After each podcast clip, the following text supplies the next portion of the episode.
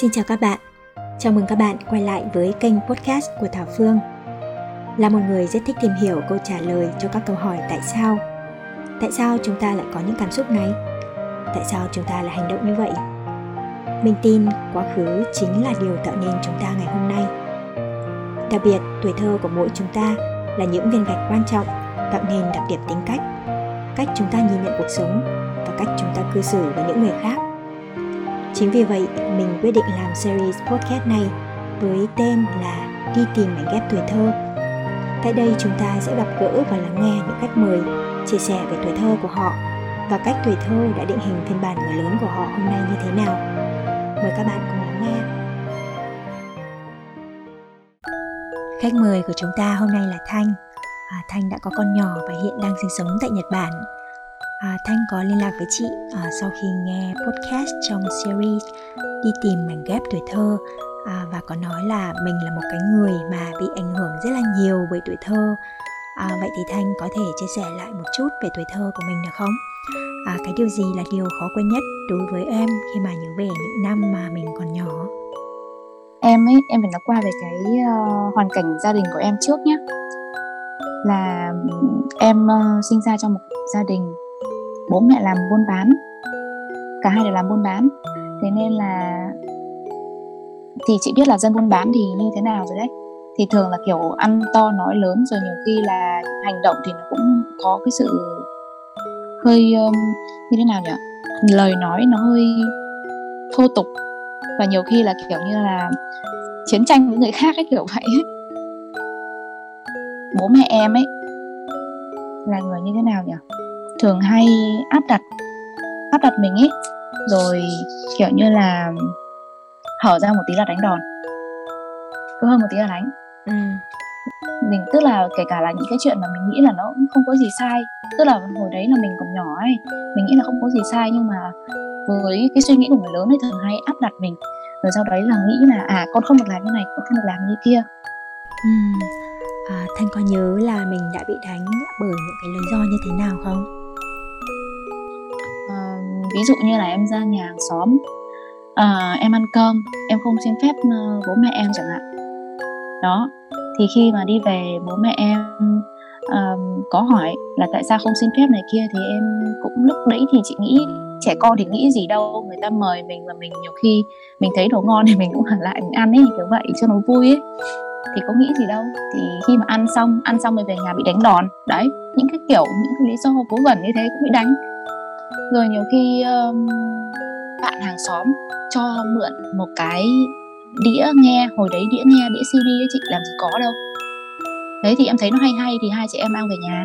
Mang về nhà thì nghe xong rồi ờ, để ở đầu giường này. Thì xong bố mẹ em phát hiện ra rồi cũng mang cũng cũng đánh. Đấy. Rồi nhiều khi là mượn bạn cuốn chuyện đọc. Rồi bố mẹ phát hiện ra rồi bảo là tại sao mà không nói với bố mẹ rồi không này kia rồi cuối cùng là bị đánh. Uhm, à, Thanh có còn nhớ một cái lần nào mà mình đã bị đánh đòn mà nó đã trở thành một cái ký ức sâu sắc mà đến bây giờ à, Thanh vẫn còn nhớ không? hồi bé thì có một lần bố mẹ em nói rất là nặng lời mắng em rồi đánh em này kia rồi nói là hai chị em tức là đuổi hai chị em ra khỏi nhà ấy lần đấy là em nhớ có cho một cái túi giống như kiểu là ở ờ, cho cái túi để đi ra ngoài ra ngoài ừ. đường ăn xin xem mà kiếm sống như thế nào ấy thì là ừ. hai chị em cũng đấy là cũng rất lúc đấy là em cũng điên quá em cũng máu quá rồi em cũng cầm cái túi đấy đi rồi em đi lang thang lang em đi ra ngoài đường này này thì em đi được đến một đoạn em nghĩ phải khoảng tầm 2 km ừ. sau đấy thì bố em đuổi theo rồi đi về thì khi đi về thì bố em có uh, nhà em thì bán uh, buôn bán thì bố em bán gỗ mà thì bố ừ. em cầm cái cái cái cây gỗ rất là to đánh cho đến khi gãy thì thôi ừ rồi ờ, hàng xóm thì có can ngăn nhưng mà cũng không ngăn nổi cũng không ngăn được mấy. Rồi đến khi mà nó gãy hết tức là gãy khoảng hai ba cây lúc đấy là mình ngừng. Đối với một đứa trẻ thì chị nghĩ đó là một cái ký ức mà nó rất là buồn đúng không? À, không biết là khi em có nhớ là khi mà mình bị đánh à, tất nhiên là mình rất là đau. À, nhưng mà ngoài cái việc đau ra thì mình có những cái cảm xúc như thế nào? Em còn nhớ không? Hồi đấy khi mà bị đánh xong thì cảm giác rất là khó chịu kiểu như là tủi thân lắm. Có một điều mà em rất là rất là giận mẹ em đấy là khi mà em bị đánh em bị đánh đòn. Rồi à, em um, tức là bị những cái kiểu như bị đối xử cách vô lý như thế ấy. nhưng mà em không bao giờ can ngăn. Không bao giờ can ngăn. Ừ. đấy mà bao giờ cũng lặng im. Thì sau này khi mà em hỏi mẹ em thì mẹ em mới, em mới biết được là vì bố em là người nóng tính nên khi mà càng bị ngăn thì bố em càng máu lên và đánh nhiều hơn ừ. đấy là lý do tại sao mẹ em không ngăn ừ. à, chị nghĩ là vẫn còn nhiều bậc phụ huynh à, nghĩ rằng à, thương thì cho roi cho vọt phải đánh thì mới nên người à, vậy thì thanh cảm thấy là cái việc mà mình bị đánh à, nó đã giúp em trở nên ngoan hơn trở thành một người tốt hơn không hồi đấy mình rất là sợ bởi vì hồi đấy mình cứ nhìn cái roi là là sợ rồi chị ấy.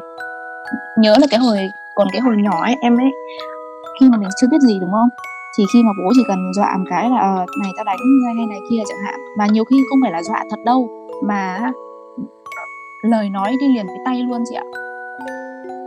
Tức là ấy, vừa nói xong là đã bị ăn ăn tát rồi.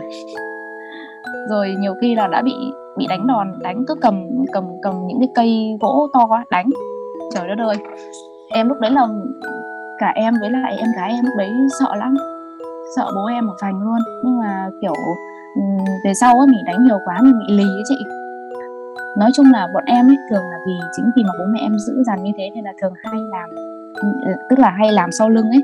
Dạng như kiểu là chống đối lại ấy. Mình vẫn cứ làm thôi. Nhưng mà mình mình giấu.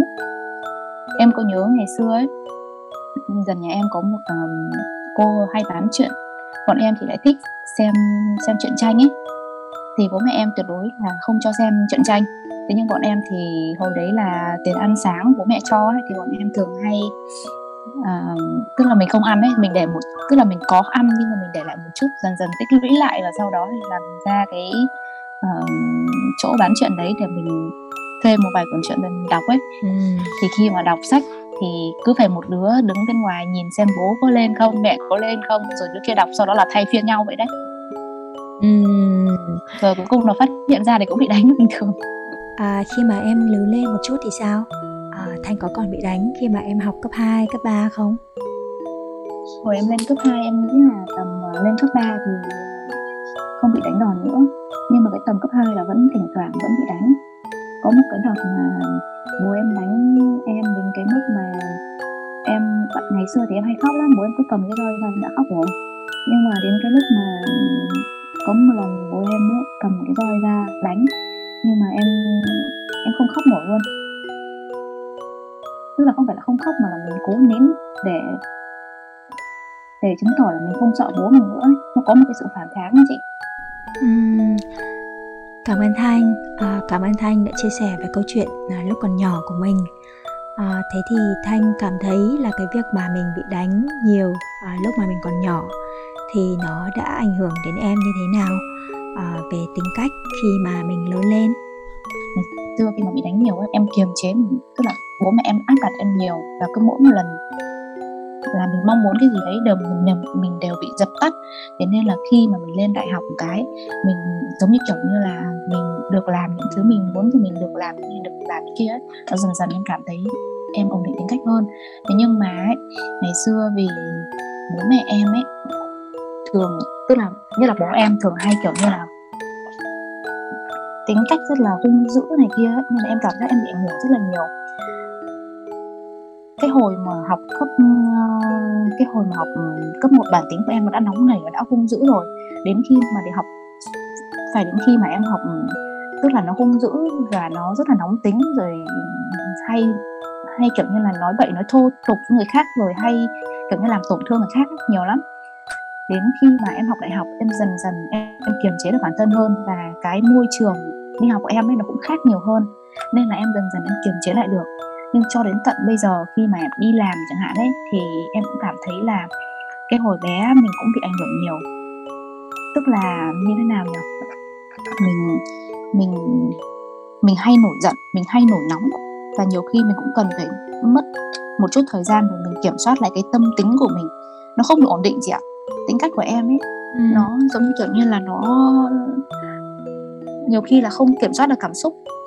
Uhm, à, bây giờ thì sao? À, bây giờ khi mà thanh đã có gia đình đã có con nhỏ thì em cảm thấy là những cái ký ức đó còn đang ảnh hưởng tới mình ở hiện tại không? Bản thân em khi bây giờ có gia đình rồi có con nhỏ rồi ấy nhiều khi khi mà em tức là khi mà cái cái cái cái mình nóng nảy quá nhiều khi mình hay đánh con. Tức là thời gian đầu khi mà em chăm con này kia em nổi nóng hay rất hay dễ nổi nóng và có vài lần em đánh con em rồi. Thế nhưng mà khi mà em đánh xong thì em nhận ra là mình như vậy là không tốt. Mình không muốn là con mình bị như ngày xưa mình đã tức là bị bị đánh như ngày xưa mình đã bị đánh. Nên là nhiều khi ừ. mình cũng rất là cố gắng hạn chế nhiều khi em tức không chịu được em phải à, như thế nào uhm, ra một chỗ khác cố gắng hít thở hoặc là đấm vào một cái gối hay là cái gì đấy chẳng hạn đấy.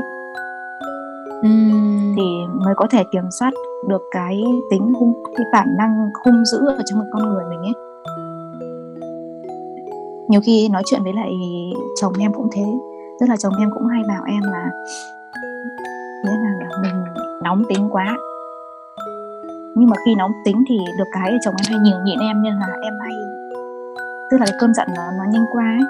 Nó cũng đỡ hơn ở phần nào chứ nếu như mà để mà hai người cùng cãi nhau thì chắc là không biết đến bao giờ mà nó kết thúc được. Ừ.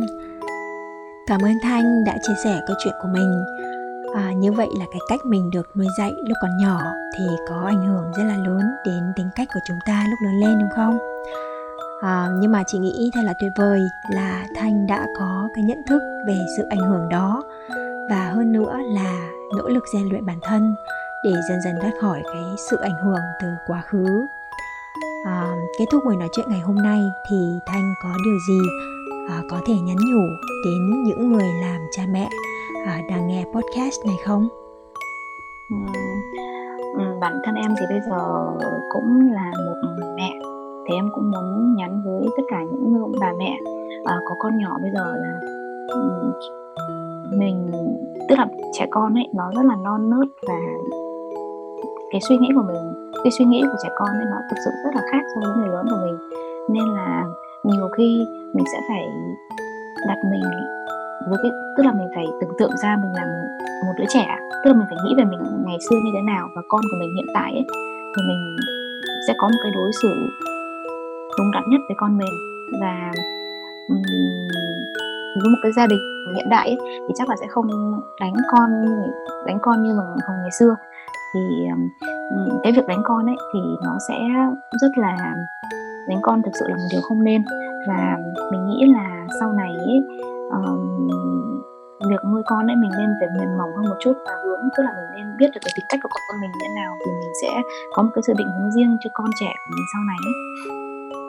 không nên áp đặt nhiều quá với với con cái thì đấy là điều muốn nhắn nhủ nhất đối với các bạn trẻ bây giờ ừ. cảm ơn thanh cảm ơn các bạn đã ở đây. Cảm ơn các bạn đã lắng nghe. Các bạn thân mến, mình tin rằng trong mỗi người lớn chúng ta đều có một đứa trẻ. Đứa trẻ ấy đã buồn về điều gì? Đứa trẻ ấy đã tức giận điều gì? Đứa trẻ ấy sợ hãi điều gì? Đứa trẻ ấy khao khát điều gì? Hôm nay các bạn hãy dành một chút thời gian để nói chuyện và lắng nghe cô bé, cậu bé ở trong mình nhé chúc các bạn một ngày vui.